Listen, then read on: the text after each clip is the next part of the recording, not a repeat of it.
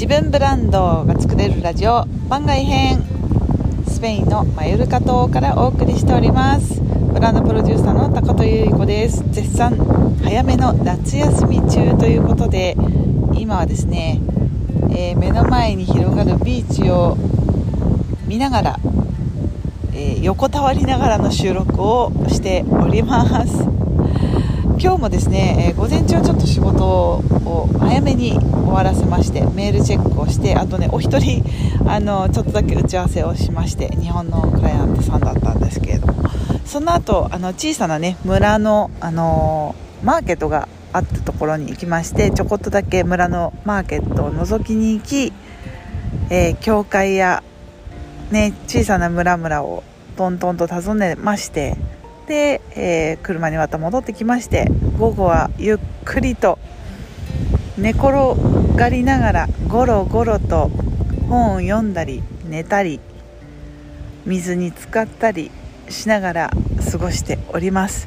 やっぱねこういう時でもねなんかどうしてもインスタを見てしまったりとかあ収録しなきゃって思ったりとかしてしまうのってもうこれなんか仕事っていうよりもなんかもう自分の、うん、趣味みたいなもんですね。なんかこうやって遊びながら仕事をするっていう感覚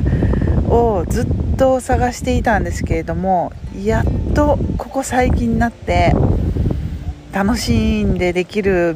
ことを見つけたなっていうふうに思える日々が続いております。皆さんは発信苦しくなったりしてませんか？もしくは発信せずにこれだけを聞いてくださってる方もねいると思うんですけれども本当にね発信をするとあのいろんなことが変わってくるのであのお得なことしかないですのでぜひね一緒に発信活動してみましょう。うんで私はあのオンラインの仕事をするようになってからもう1年ちょっと1年半ぐらい経つんですけれども最初はねあのこんなうまく急にオンラインにシフトすることはできませんでした。実は私スイスに来てから、まあ、キャリアロスをしたっていうお話はあのいろんなところであの発信しているのでご存知の方も多いと思うんですけれども実際はあのレストランでねあの皿ば皿洗いで皿を洗っていたりあとそうですね、えー、アパレル店舗であの店員さんをやっていたりしたことがあったのであの会社員とは言わずともあのパートでねその仕事場に通ってで両方とも店舗でしたのであの店舗ってやっぱりねあの何時から何時までっていうあの開業の時間もありますし最後お客様があの遅く残られたらやっぱり自分たちもねあのサービス業として一緒に残らなければいけないので自分のコントロールができずにお客様に合わせて自分の仕事や時間が拘束されてしまうことってたくさんあったんですよね。ですけれどもそのボリュームを少しずつ減らしていって週に3回ぐらいあの店舗で働いていた時はその残りの週の3日か4日は自分の発信に当てたりしていてあの残りの時間帯をなるべく自分の発信とあとブランドプロデュースってその時は言ってなかったんですけれどもあの自分に何ができるのかっていうテストをする期間に当てていました。うんだから最初からね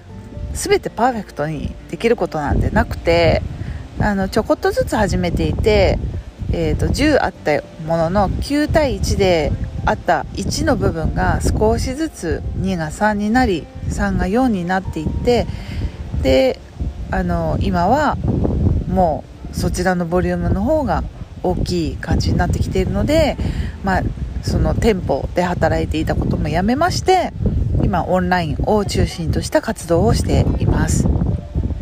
そうするとね何がいいかっていうとやっぱり自分でスケジュールを立てやすくなるんですよね。いいことでもあり悪いことでもあるんですけれどもあの自分で決めないと誰も指示をしてくれる人はいませんのであのやらないければ何も起こらないし自分で決めないと本当に何も起きません。その分自分で自分を律しなきゃいけないという厳しさはあるんですけれどもよく言えば自分で全てスケジュールを決めることができるし受けてその仕事をね受けるのか受けないのかっていうことも含めてあの決められるので自分の裁量がねあの増えるっていうことは本当に私にとっては重要なことだったんだなっていうことをすごく今実感しています。私の性格上なんかやっぱりね自分で仕切りたいんですよね。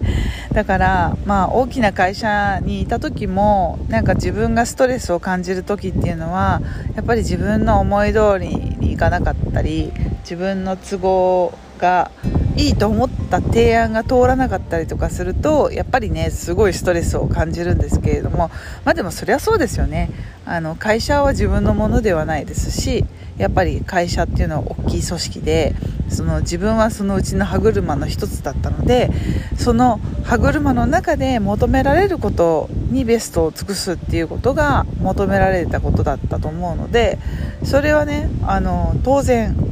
だしその分お給料もらっていたので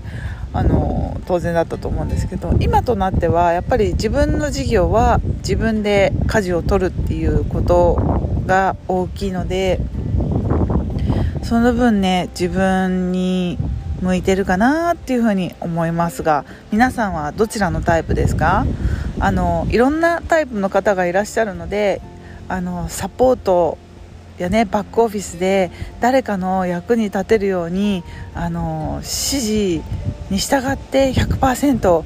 こう発揮することに喜びややりがいを感じる方もいらっしゃるでしょうしあのプロジェクトのリーダーとなってあの一つのね企画を牽引して自分がリーダーとなってあの引っ張っていくような立場にいる方がやりがいを感じる方もいらっしゃるかと思います。うん、やっぱり自分の幸せって自分の強みが活かせた時にやっぱり自分の幸福度って上がるなっていうのをすごく感じるので前はねなんか苦手な仕事をできなかった時にすごく自分を責めていたりした時期もあったんですけれどもやっぱりねうん、人はやっぱり自分の強みを生かした仕事をするのが一番だしだってできないものはできないものねってなんか 割り切っちゃってるけど。そうあの自分がその強みを生かして社会に貢献できた時に一番幸せを感じられるんじゃないかなって私はこのブランドプロデュースというねお仕事を通じてとても痛感した1年間だったのであの自分もそうありたいですしあの人にねブランディングプロデュースのコンサルのあのアドバイスもさせていただいてるんですけれどもそこはね自分が自分らしくあれる場所っていうところは絶対死守したいなって思いますよね。